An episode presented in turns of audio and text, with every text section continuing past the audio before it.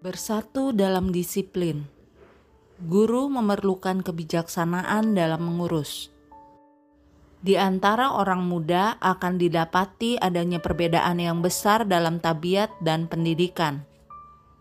Beberapa telah hidup dalam satu unsur pengekangan dan kekasaran yang semena-mena, yang telah memperkembangkan di dalam diri mereka suatu roh memberontak dan melawan yang lain hidup sebagai anak mas dalam rumah tangga yang dibiarkan oleh orang tua yang suka memanjakan itu untuk mengikuti kecenderungan mereka sendiri. Setiap kesalahan dimaafkan, sehingga tabiat mereka menjadi rusak.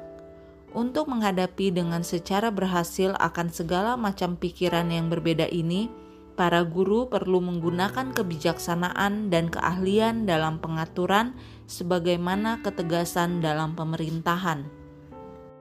Sikap tidak menyukai bahkan mencemoohkan peraturan-peraturan yang patut sering akan ditunjukkan. Beberapa orang akan menggunakan segala kecerdikan mereka dalam melepaskan diri dari hukuman-hukuman, sementara yang lainnya akan menunjukkan sikap acuh tidak acuh terhadap akibat-akibat pelanggaran. Semuanya ini menuntut lebih banyak kesabaran dan usaha yang lebih besar di pihak mereka yang diberi kepercayaan dalam pendidikan mereka. Biarlah peraturan-peraturan itu sedikit dan dipertimbangkan dengan baik. Di dalam sekolah, sebagaimana halnya di rumah tangga, harus ada disiplin yang bijaksana. Guru harus membuat peraturan-peraturan untuk menuntun tindak tanduk murid-muridnya Peraturan-peraturan ini harus sedikit dan dipertimbangkan dengan baik, dan sekali dibuat, semuanya ini harus dijalankan. Setiap prinsip yang tercakup di dalamnya harus dihadapkan kepada para pelajar demikian rupa sehingga mereka akan mengerti keadilannya. Guru harus memaksakan penurutan. Di dalam sekolah, sebagaimana halnya di rumah tangga, pertanyaan tentang hal disiplin harus dipahami. Kita harus mengharapkan bahwa di dalam ruang sekolah tidak akan pernah ada peristiwa di mana tongkat pemukul digunakan. Tetapi jikalau di sebuah sekolah ada orang-orang yang dengan keras kepala menentang segala nasihat dan bujukan, segala doa dan beban jiwa demi kepentingan mereka, barulah perlu untuk menjadikan mereka mengerti bahwa mereka harus menurut. Beberapa orang guru berpendapat bahwa bukanlah sesuatu yang terbaik untuk memaksakan penurutan. Mereka beranggapan bahwa tugas mereka adalah sekedar untuk mendidik. Benar, mereka harus mendidik, tetapi apakah artinya pendidikan anak-anak jikalau bila mana mereka melanggar prinsip-prinsip yang telah dihadapkan kepada mereka? Guru tidaklah merasa bahwa ia mempunyai hak untuk menggunakan wewenang mereka.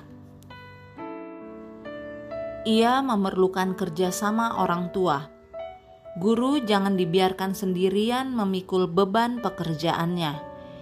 Ia memerlukan simpati, kebaikan hati, kerjasama, dan kasih dari setiap anggota sidang. Orang tua harus memberikan dorongan kepada guru dengan menunjukkan bahwa mereka menghargai usaha-usahanya. Jangan sekali-kali mereka mengatakan atau berbuat sesuatu yang akan memperkembangkan sikap yang tidak mau tunduk di dalam diri anak-anak mereka. Tetapi saya mengetahui bahwa banyak orang tua tidak bekerja sama dengan guru mereka tidak memperkembangkan di dalam rumah tangga pengaruh-pengaruh baik yang diberikan di sekolah.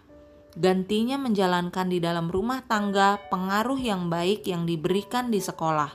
Mereka membiarkan anak-anak mereka berbuat menurut kemauan mereka, pergi ke sana kemari tanpa pengendalian. Dan jikalau guru menggunakan wewenangnya dalam menuntut penurutan, maka anak-anak menceritakan kepada orang tua dengan cara yang dibesar-besarkan dan memutarbalikkan cerita tentang bagaimana mereka telah diperlakukan. Guru boleh jadi telah melakukan hanyalah sesuatu yang sebenarnya merupakan tugas yang menyakitkan hatinya tetapi orang tua menunjukkan simpati terhadap anak-anak mereka, sekalipun mereka berada di pihak yang salah. Dan sering orang-orang tua seperti itu yang suka memerintah dengan kemarahan adalah orang-orang yang paling tidak mau mengerti bila mana anak-anak mereka dikekang dan didisiplin di sekolah. Bila mana orang tua membenarkan persungutan anak-anak mereka terhadap wewenang dan disiplin sekolah, mereka tidak menyadari bahwa mereka sedang menambahkan kuasa yang merusakkan akhlak yang sekarang ini sedang merajalela dengan cara yang sangat menakutkan itu. Setiap pengaruh yang mengelilingi orang muda haruslah berada pada pihak yang benar, oleh karena kemerosotan orang muda sedang bertambah-tambah. Biarlah mereka menopang guru-guru yang setia orang tua yang tidak pernah merasakan tanggung jawab yang harus mereka rasakan bagi jiwa anak-anak mereka, dan yang tidak pernah memberikan petunjuk dan pengendalian yang sepatutnya kepada anak-anak adalah orang-orang yang menunjukkan perlawanan yang paling getir bila mana anak-anak mereka dikekang, ditegur, atau diperbaiki di sekolah. Beberapa dari anak-anak ini menyebabkan gereja dan nama Adventis dipermalukan biarlah mereka atau orang tua mengajar anak-anak mereka supaya menjadi jujur kepada Allah, jujur kepada prinsip, dan dengan demikian jujur kepada diri mereka sendiri dan kepada semua orang yang dengannya mereka berhubungan. Orang tua yang memberikan pendidikan seperti ini bukanlah orang yang didapati suka mengeritik guru mereka merasa bahwa baik kepentingan anak-anak itu dan juga sikap yang adil terhadap sekolah menuntut agar sedapat-dapatnya mereka menopang dan menghormati seseorang yang ambil bagian dalam tanggung jawab mereka. Jangan sekali-kali mengeritik guru di hadapan anak-anak Orang tua, bila mana guru sekolah gereja berusaha mendidik dan mendisiplin anak-anakmu supaya mereka memperoleh hidup yang kekal, jangan mengeritik tindakan-tindakannya di hadapan anak-anak itu, sekalipun engkau merasa bahwa guru itu terlalu keras. Jikalau engkau menghendaki agar anak-anakmu itu menyerahkan hati mereka kepada Juru Selamat, bekerja samalah dengan usaha guru demi keselamatan mereka Betapa jauh lebih baik bagi anak-anak gantinya mendengar kritikan untuk mendengar dari bibir ibu mereka kata-kata pujian sehubungan dengan pekerjaan guru itu. Kata-kata seperti itu memberikan kesan yang dalam dan mempengaruhi anak-anak untuk menghormati guru. Jikalau kritik atau anjuran sehubungan dengan pekerjaan guru dirasa perlu, hal itu harus dikemukakan kepadanya secara pribadi. Jikalau hal ini ternyata tidak berhasil, biarlah hal ini diserahkan kepada orang-orang yang bertanggung jawab dalam mengurus sekolah itu. Jangan ada sesuatu yang dikatakan atau dilakukan untuk menghormati sikap hormat anak-anak terhadap seorang di atas diri siapa kesejahteraan anak-anak itu sedemikian jauh bergantung.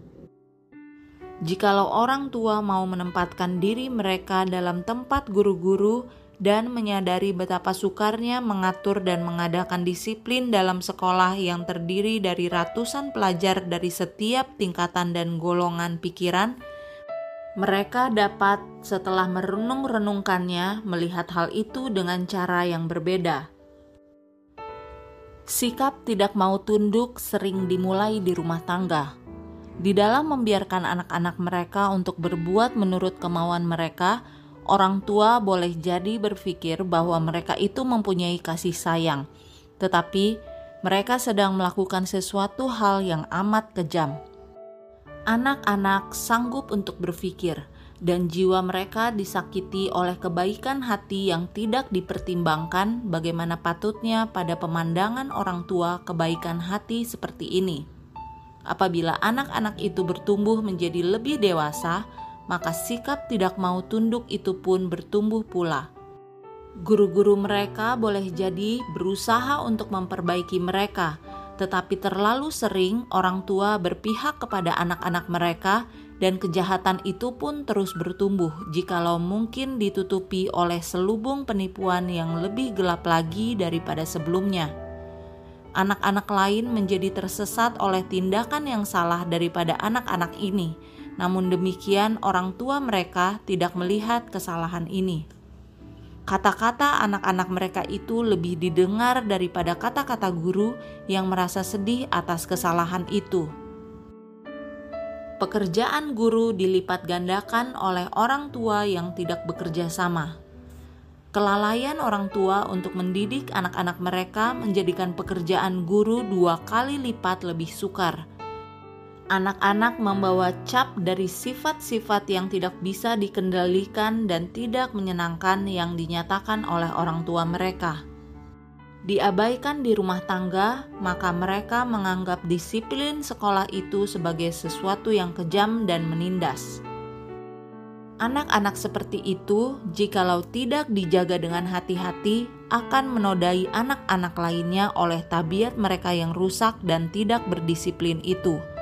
Perkara yang baik yang anak-anak bisa terima di sekolah untuk melawan pendidikan rumah tangga mereka yang buruk itu dirusak oleh simpati yang orang tua tunjukkan kepada mereka dalam kesalahan mereka. Akankah orang tua yang percaya kepada firman Allah?